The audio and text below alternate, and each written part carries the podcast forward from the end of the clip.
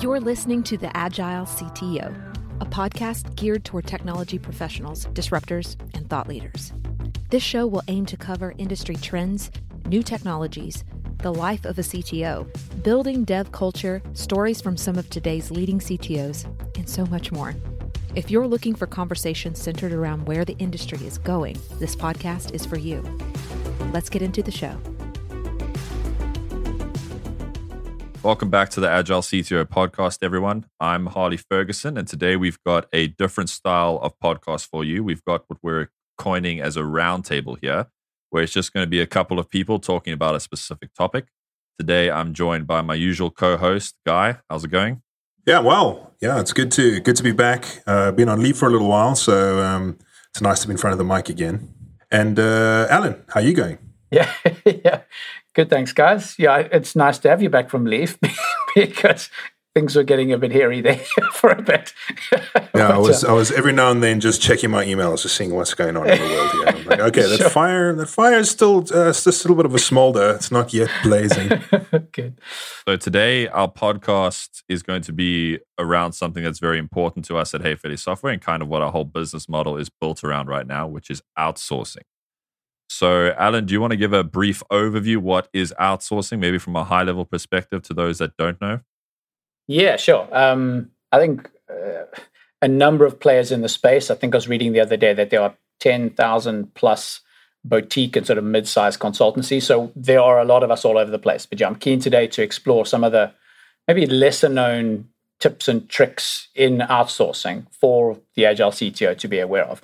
But yeah, in the world of outsourcing, I suppose it is the counter to insourcing or doing everything in house. And it's normally the challenge of, yeah, do you build your own in house team or do you outsource? Do you make it somebody else's problem to deal with the talent and the delivery or the resource and the normal recruitment challenges?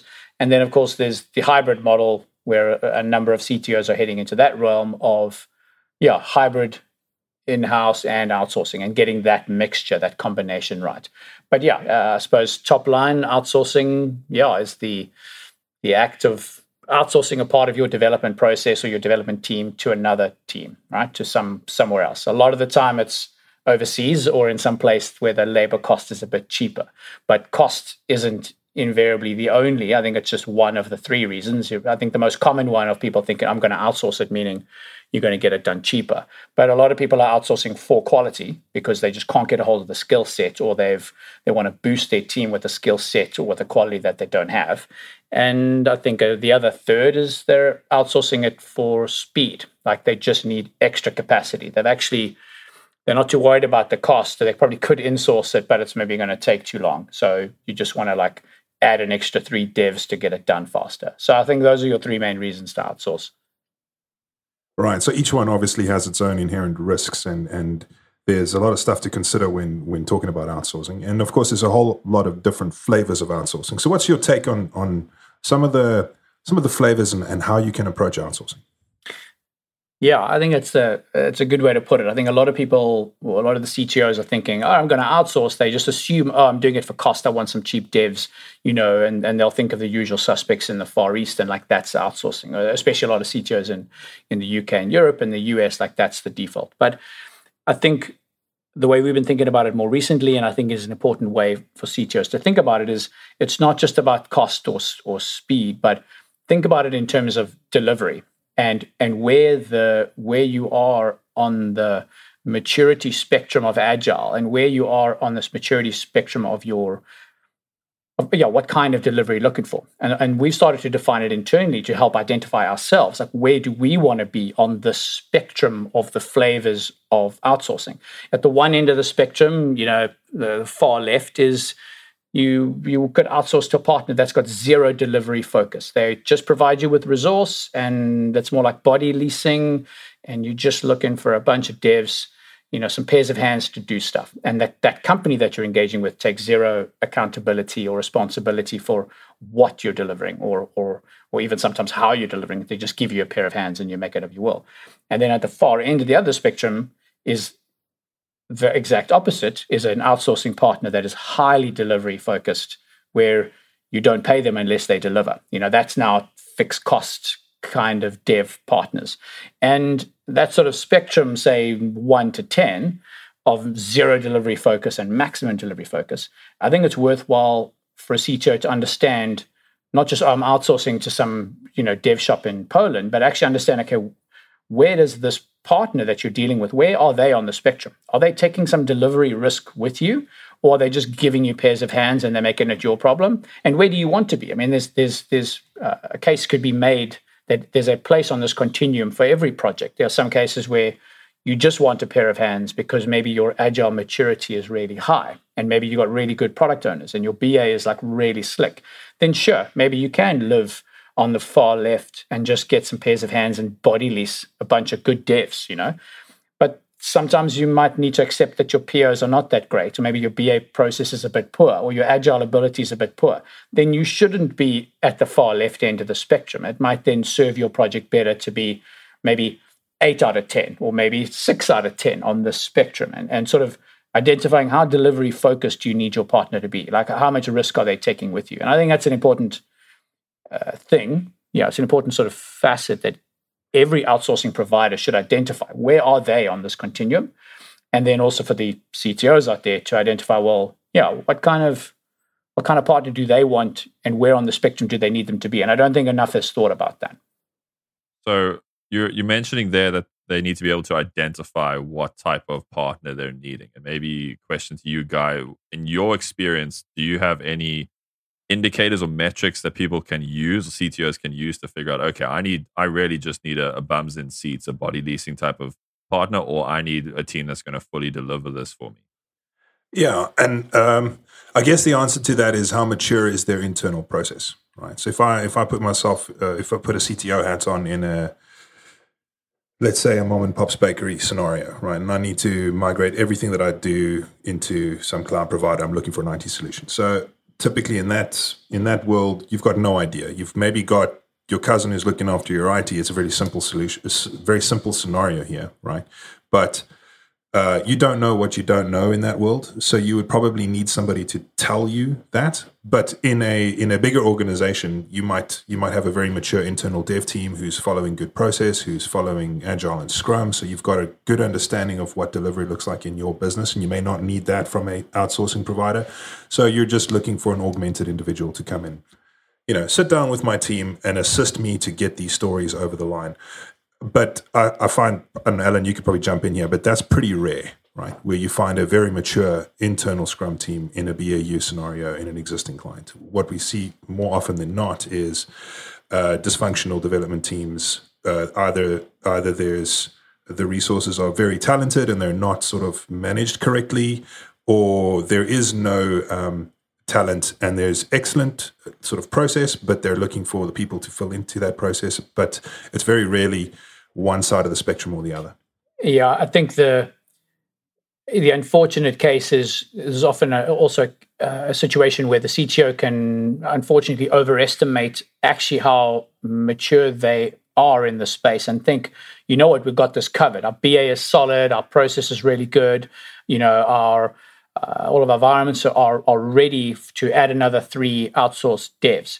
And invariably, that may not be the right approach. It may actually be rather than throwing three more devs to a, a, a process that's still a work in process, it might, or a work in progress, it might be better to go more delivery focused and outsource that component and maybe even use your outsource partner if, if they happen to be a lot more delivery focused and are building agile teams more often they might actually be able to teach you a few things on process and delivery as opposed to oh let's just get three pairs of hands. So i think i think a lot of ctos just think oh outsource it's just pairs of hands. They just see it as you know on the spectrum of of you know one to ten they think all outsourcing is like one twos and threes they're just like um glorified body leasing where it's important to to look at the whole spectrum. Maybe you'll be better served by a five out of ten, or maybe you'll be served more like at an eight out of ten, or maybe you need a fixed cost provider and go go go full delivery fixed cost at the other end. You know, there's I suppose there's pros and cons at every aspect of that continuum.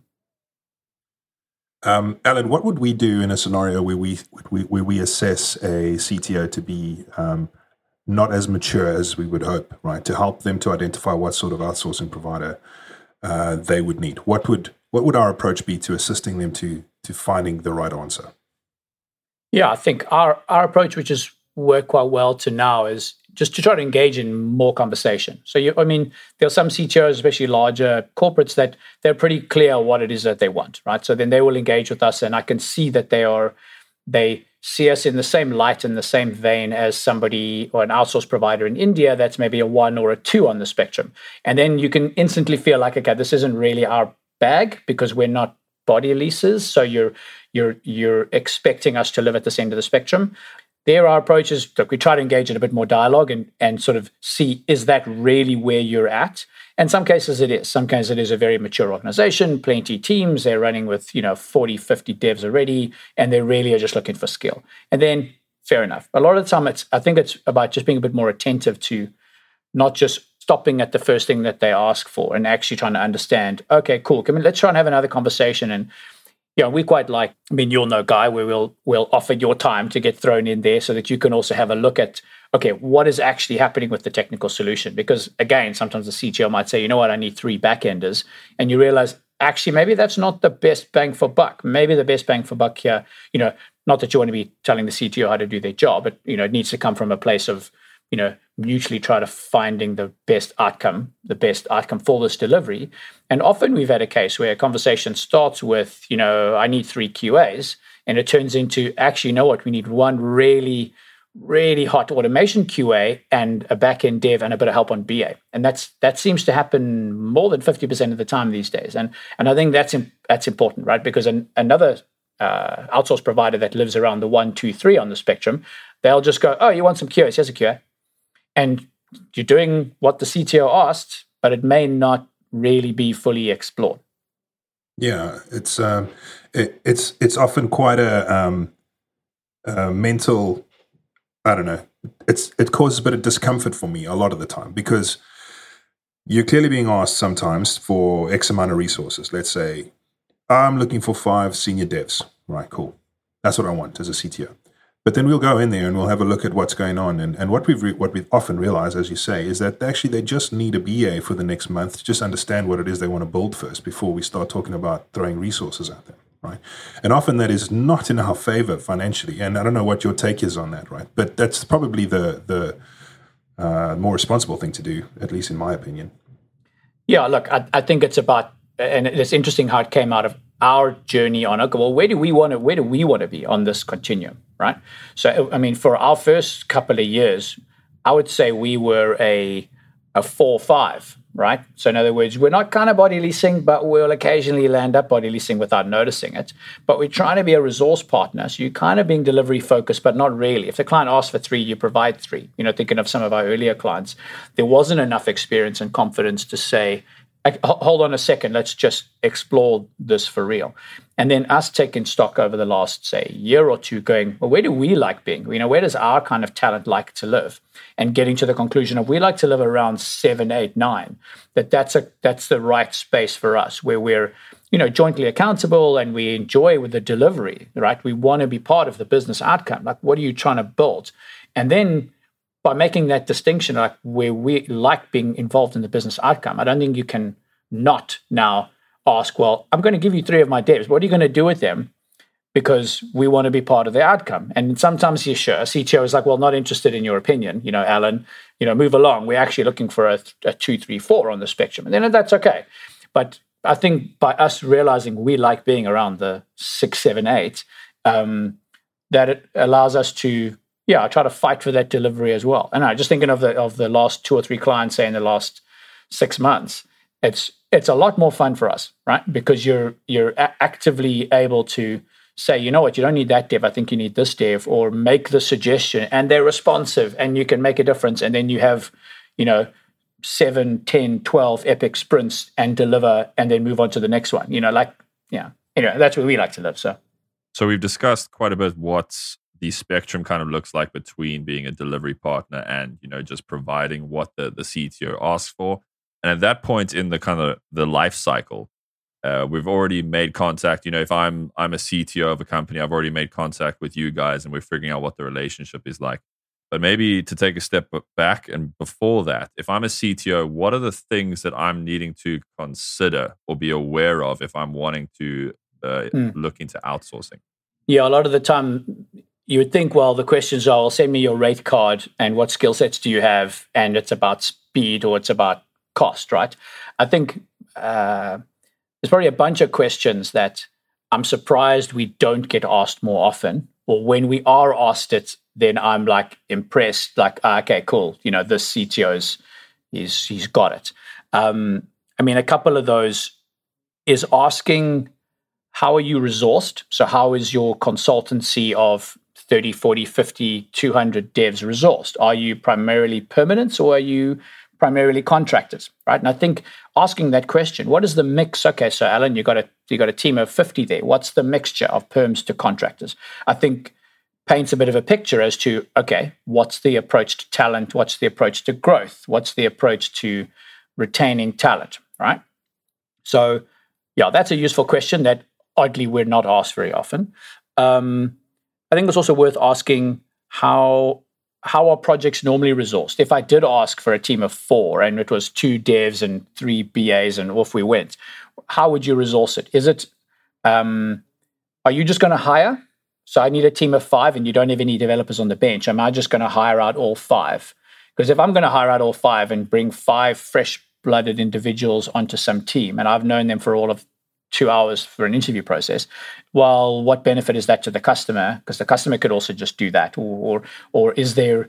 Yeah, so I think it's understanding the approach. Would you would your contractor or your would your outsource partner um, be giving you a mixture of old blood and new blood, and what kind of mixture of old blood versus new blood? Because that'll give you a sense as to how much risk this outsourcing partner is really taking on you. If you're just giving, if they're contracting you for six months and then you just go and get four contractors signed for six months and you pass it on, that's very low risk. And who knows if that talent will work out. Um, I think another interesting question to ask is what's the contract, what's your outsourcing partner's churn rate like? So, how long is your average developer stay there? Because if it's less than your own company, like if we're a, I don't know, if you're a fintech company and you've got 13 devs and you can hold on to them just fine because you've got great progression and good career development and cool tech stack. And now you're getting a contractor who can't hold on to devs for longer than 13 months, but you can hold on to them for two and a half years. Well, then, okay, what, what are you doing this for? Is it just for speed? And it's very much like a throwaway thing. But I think, yeah, understanding where your um, yeah, the churn rate of your partner. Because if they can't hold on devs better than you can, then what do you like? That that to me is one of the key things of having a contractor. But yeah, there's a there's a few others as well that I think is worth asking, which will will come to me. But yeah. All right. Okay, so we, we, we've we've we've looked at some of those considerations, and and and you're right. There's there's very few guys that even think about that, right? And uh, and I think for me the tough one is why does it matter, right? Because if you're uh, I'm just playing devil's advocate here, but why does it matter? Why does it really matter to a CTO whether you're hiring contractors or you're keeping permanent staff? What's the what's the crux of that argument?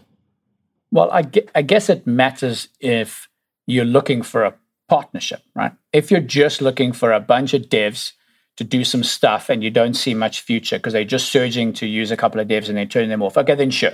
If this dev house can't hold on to devs, well, then maybe what difference does it make? But there's also something inherent about developers, and that if they are engaged, if if if if you can hold on to devs for longer than two, three, four years, then you're generally engaged in more interesting tech. If you're generally engaged in more interesting tech, they will probably have a higher skill set and be able to have more to offer you.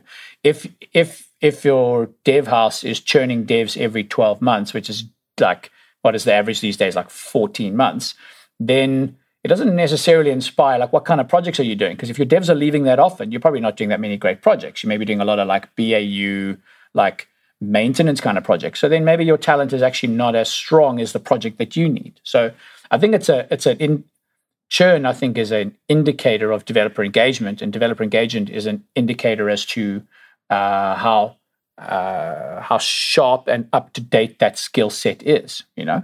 Um, and I think, I mean, on that, I think another question which should be asked more often is, um, what is uh, what is done? What's the what's the outsourcing partner's approach to learning in amongst the teams? Because if it is just if your outsourcing partner is just a, a bunch of loose devs, you know, it's you know 300 devs that engage with um, their bank of clients, but Fred on project A and Alice on project D there's no interaction and there's no real cross pollination, there's no real upskilling or learning outside of the team setting, then really you just have Fred or you just have Alice. I think one of the major benefits of having an outsourcing partner and why you're paying this premium margin is that Alice's learnings can become Fred's learnings. And there's there's this challenge or the school fees that are being learned on project A that can become useful to client F. You know, there's this cross pollination. So if there's an approach to learning like tech talks and the cool stuff that Harley does in workshops, it's like, okay, there's an investment in upskilling. So the con- the client, the CTO, might only be paying for a team of four developers, but they're indirectly actually getting access to 44 developers worth of insight and learning because you're your one client. Like you just have your business problem that you have right now, but you actually want access to the historic school fees of our collective 15 years. So if we have 15 years of school fees, you want to tap into the 15 years of school fees, not just the the one year of, you know, just Harley school fees of that one developer on one project. Like that to me is one of the main reasons why it's worth paying a premium for a contractor. And yeah, for a, for a CTO not to even ask, well, what do you guys do for upskilling and cross team learning? Like that to me is a question you should be asking your outsourcer. Like. Right. I mean, I, um, I can speak from experience, right? That I rely on on the, the team around me here when making any sort of technical decisions, right? So you can have all the experience in the world, you're not going to know everything, and you think you might have the idea. So you definitely lean on yeah. all of the individuals in this business to get to the right answer. So um, aside from the sort of the formal knowledge sharing and and yeah. the formal brain spaces where you can learn from yeah. each other, it's those. I suppose it speaks to more the culture of our business, but there but, is there but, is that open communication channel that's always there, regardless of who's allocated to your project or not. There is always somebody ready to listen. But if, if you think of the real case scenario, so like let's say a project where um, guy, you're allocated on a project for three days a month for some architectural oversight. So those three days are spent in code and, and code reviews and checking that team. That uh, and as part of that architectural oversight, you spend three hours on a on a whiteboard with uh, Rian and Harley and three other tech leads that are not on that client's annexure at all their bill will come at the end of the month for guys three hours. But actually, behind those three hours was three hours of Rian and three hours of Harley, plus three hours of three other tech leads, plus maybe an analyst who had worked on a project quite similar two years ago. So the actual bill for those three hours is significantly more than the three hours of Guy in that consulting capacity in Sprint 4. So yeah. there, if you don't have any of that, you're just getting Guy for three hours, which certainly could yeah. still be well worth the money. But can you imagine if well, he's that? I don't know. Uh, yeah, maybe that's a different podcast topic. yeah, yeah. Let's leave that one for another day. so you're touching on something I think that's very important to us here is the the cross pollination, like you say, and the content creation, the sharing of knowledge. Yeah. Uh, maybe just declare that we can't speak on behalf of all outsourcing firms. Uh, but that is very important to us. And sure. we don't, yeah, don't sure. uh, don't come to us and say, uh, you know, you guys said that there would be all this extra people in the background that are working the the Wizard of Oz behind the curtains. Yeah. Uh, it's our approach um, because that's kind of what we believe in and how we think we can be the best partners we can be. Um, so maybe just to add some context there. That, yeah, yeah. yeah, exactly. Yeah. Uh, so we, we've got we've got customers all over the world, right? So we work in many time zones ranging from the US all the way over to Australia, right? And and I think there's a lot to say about the South African context regarding time zones. But but is there anything else that makes South Africa special? What's unique about the South African outsourcing provider, in your opinion, guys? I speak to both of you. What are your what are your opinions here? Yeah, Harley, what do you think? So I think the besides obviously the the strength of the rand and all of that type of stuff, right? Making us somewhat cheaper. The cost of living is cheaper, so you can get devs at two, three times less that are just as good as the local UK devs or the American devs, or like I don't even want to know the, the difference between us and the Silicon Valley devs. Hmm. Um, obviously, location's great. We're kind of smack bang in the middle, so we can kind of play both ends of the spectrum, like you mentioned there, guy. that the US, we got a couple hours delay there, and um, you know the Australia's a bit ahead of us. Hmm. But I just think the quality here is incredibly high in terms of there's a lot of great developers contributing to big open source projects. There's a lot of developers. Um, and if we look at the the Amazon team. There's a massive Amazon team Yeah. working here in Cape Town, and they're, the work that they're doing is of the highest level and is being used all over the world. Yeah. So I think beyond just our location and the, the cost, I think the quality is so high and that we can compete on a on a global scale. Yeah, yeah. I think South Africa for a while has has been a a sweet spot of of you know, language and time zone and cost and talent. I think yeah, and testament to the likes of Amazon going, you know what, let's let's set up a base here and let's let's build a team. I think that's testament to some of the universities and their approach, and I think also to the amount of yeah, I think I think South Africa could do a hell of a lot more. And there's maybe a topic for a podcast on on Definitely. if if we were running things, what would we do? Because I think there's some really impressive stuff that that Eastern Europe does that is really progressive and pushes the IT foundation and that sort of like well say grassroots, but that like real platform of developer talent is is really impressive. Um, but yeah, I think where South Africa stands out, yeah, time zone. And look, when it comes to building high performance teams, like high performance teams require constant feedback, high EQ, high trust, and good comms. And sometimes language barriers and cultural barriers can hinder that, right? So if you try, if you are seeking a high performance maximum team, I, I think it's it's good to be thinking about language and cultural barriers.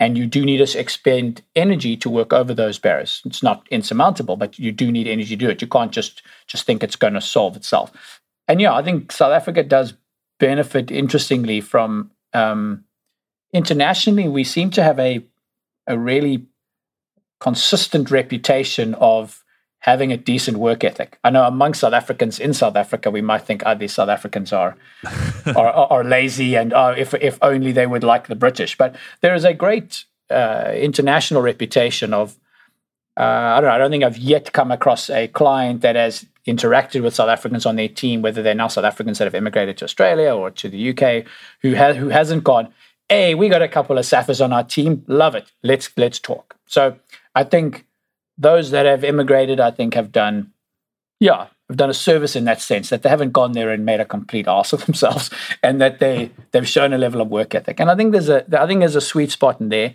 that yeah helps. I mean, yeah, look, not to say and, and Harley, I think it's on approach, right? Because there are so, uh, South African consultancies that are more bums and seats, right? So the, the approach is different, and there are equally dev houses in Poland who are just off the charts epic like and and are really impressive. Um and equally they yeah so i think it's important to like identify what kind of outsourcing partner. If you're going for high performance then what kind of things you should value? If you're going for high delivery what sort of things you should focus? If it's about actually got a really mature backlog mature scope mature understanding good pos good bas okay now you can live in in certain places where other countries are really strong at one, twos, and threes on that spectrum that are really good at at just outsource recruitment. Um, but yeah, I think it's good just to know where you are on the spectrum again, and then you'll find South Africa features in a very specific space.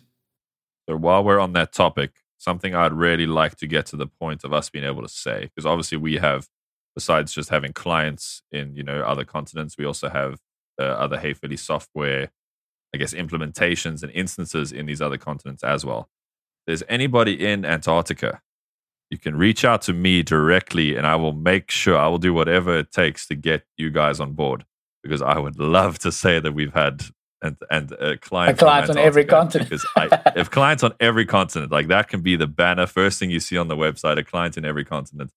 Because uh, I don't think the location helps with that in the time zone. And it, I mean, Antarctica, we're right there with you. We're in the same time zone. Like, let's do it. Reach out. And I'm sure there's some cool IoT stuff happening there. So, so sure. Oh yeah. look, look, we, we've touched on some some awesome aspects about um, outsourcing it up until this point, but I, am keen to hear some of the cons. What, what's we can touch on some more pros, of course, but let's let's talk about some cons. Why, why shouldn't you outsource? What are the what are the cons here? The less obvious ones. Yeah. So if we bumped into school fees and maybe are useful to the the, the CTO who's about to go down the road. Um, probably three come to mind. One, watch out for the dependency issue. So this is where you outsource maybe too much, and now you become beholden to your partner, and maybe you didn't intend for that much codependency between you. Um, and especially if your partner doesn't have a good churn rate. Okay, now you've passed the keys to somebody and they've dropped the keys because they can't hold onto devs long enough. So I think there's a definite factor around making sure if you're going to build a dependency that you build a dependency on someone that's reliable and has the same value system and that you can run with for a while. Um, so to, before you jump onto the next one, I can attest to that one being predominant. You see that all the time, right? Because a lot of people just want to get that get the solution out of their heads. It's somebody else's problem, right? So I'm outsourcing to these guys. It's their problem. Make it their problem, and you don't you don't take the time to think about what comes after the six month 12 month, three year engagement with your outsourcing provider. You just don't. Yeah. And it's not something that's in front of mind because the solution is happening. Things are rolling. You know, you're getting yeah. value. Yeah. So it's so easy to fall into that. And I've actually seen it happen on more than one occasion throughout my career where you now have to, the company goes, oh, wow, we, we're not continuing with the contract for whatever reason. Uh, so now they're scrambling, right? They're hiring, yeah. they're getting people together, they're trying to poach people from you, and they're trying to, you know, they're trying to get that going. So mm. I totally agree with you. Get that yeah. right from the beginning. Yeah. And it's, yeah, it's a case for, for building a hybrid team. So in other words, if you've got a certain amount of budget, it might be a case of not outsourcing all of it, but actually, you know, retaining a key individual um, and then bolting on the others. So yeah, it's a case for that. Um, I think another not so trivial con that's worth watching out for that I think undermines more outsourced teams than it should is this us versus them mentality, which, if it's not handled well and communicated well by dev managers and heads of engineering and CTOs, you can land up in a place where you've got a hybrid team. So, like, good job getting your hybrid mix right. You know, you're not getting too dependent. You're getting your partner, and, the, and, you find the right partner on the right mix, and you assess the spectrum, like which partner do you have, and you tick all those boxes, and then you bring in three devs from Cape Town, and they join your three devs in Sydney, and the comms aren't quite set up quite right, and you start having an us versus them. You know, like so the perms are the first class citizens, and the contractors are the second class citizens, and and now you get politics quite quickly between whose pull requests are more um, more valid than another and who's leading and like you can resolve some of that just through sort of good uh, you know communication lines but amongst the devs in the dev team you can land up roading a lot of your high performance. And now you've got six high performance individuals, but they're distracted by this us versus them. And I mean, we've seen cases, which is quite unfortunate, where communication wasn't quite right to the internal team, and it sent a message like uh, the internal team is expendable because oh here come the South Africans, you know, and that's not the message that existed at all, but it created a sense of ah, so we're being replaced by these cheaper South Africans, and then the better the South Africans did, the more it impacted the team morale because it was like oh, and they're good, oh you know, then there's like sabotage effects kick in because the locals want to protect. No, this is their code base and this is their team, and well, we want to work on the cool projects. Why don't we give the, you know, let's give the crap stuff to the to the outsourced team, and and you know, so it's quite easy for those sort of tribal things to creep in without noticing. I mean, it's, it's human nature, right? So we, we're we're quite you know we're quite versed in that. We've seen it a few times now. So we've got trick tips and tricks and and ways of solving that and and and seeing it quite early and trying to nip it in the bud. But you know as you say it's it's it creeps in. And and i think it as you said it stems from that initial message right? So from the cto down to his existing team you need to get that right. You need to at least have a clear picture in your mind as to the reasons why this outsourcing team is to jump in there. If they're if they're to save the day and put out fires then that should be the message. And and and you know and work with the team to make them aware of that. Don't hide the fact from them. I wouldn't say that that's a good approach either, but uh, at least have a message. Don't don't go in there and say, "Oh, hey guys, here's your new five man dev team coming in to help us out to get this project over the line," without giving them a rhyme or reason as to them being there. Um, mm Which is more often the case because it's easier to not say anything and just go, "Well, I'm the boss, right? I'm yeah. bringing in this dev team. You guys yeah. can figure yeah. it out." I mean, we found if I mean maybe it's because we're devs and you sort of at least I was one and I can still kind of remember the, the, the taste of code. But it's I think coming from a uh, coming from a place of a developer, if the message is more well, here are coming a team of contractors who have this wealth of experience, and we're going to actually tap into their knowledge on React and their knowledge on some crazy Azure stuff or some some stuff that is not part of the team, and you make it about skill set. You know, don't make it about you know, cost and budget and and it's actually about the learning. You can actually then score this win where you've actually got this hybrid team and your locals love the mixture because you're bringing in new blood right? Because now they get to actually learn from this epic react architect.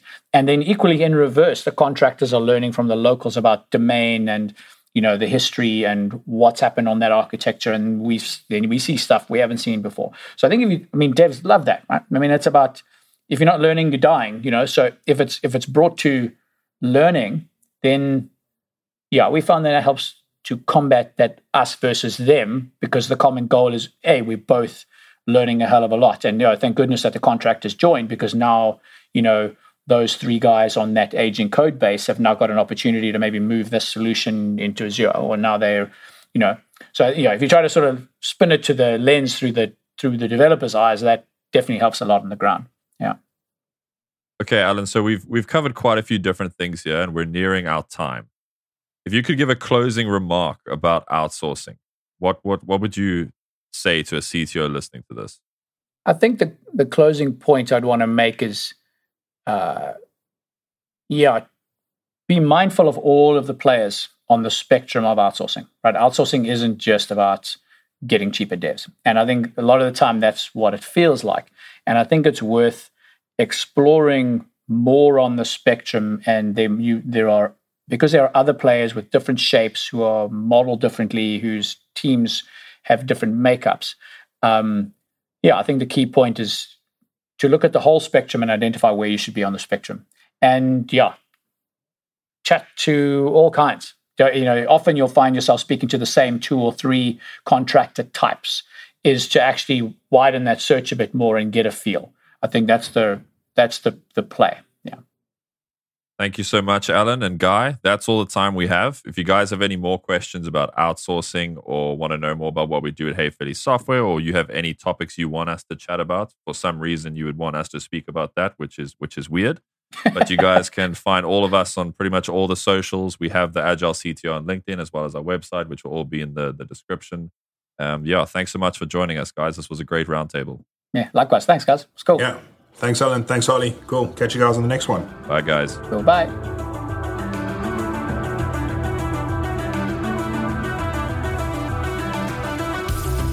At Haefele Software, we build dev teams that deliver and fix those that don't. Dev teams fail to deliver all the time for countless reasons from lack of skills to barriers in culture, from politics to process, from silos to egos. Whatever the reason, it's time they deliver. This is why we exist from enterprise to startups, we craft high performance dev teams focused on end to end delivery. Visit Haefele Software at outsourcehs.com to learn more. You've been listening to the Agile CTO. To ensure that you never miss an episode, subscribe to the show in your favorite podcast player.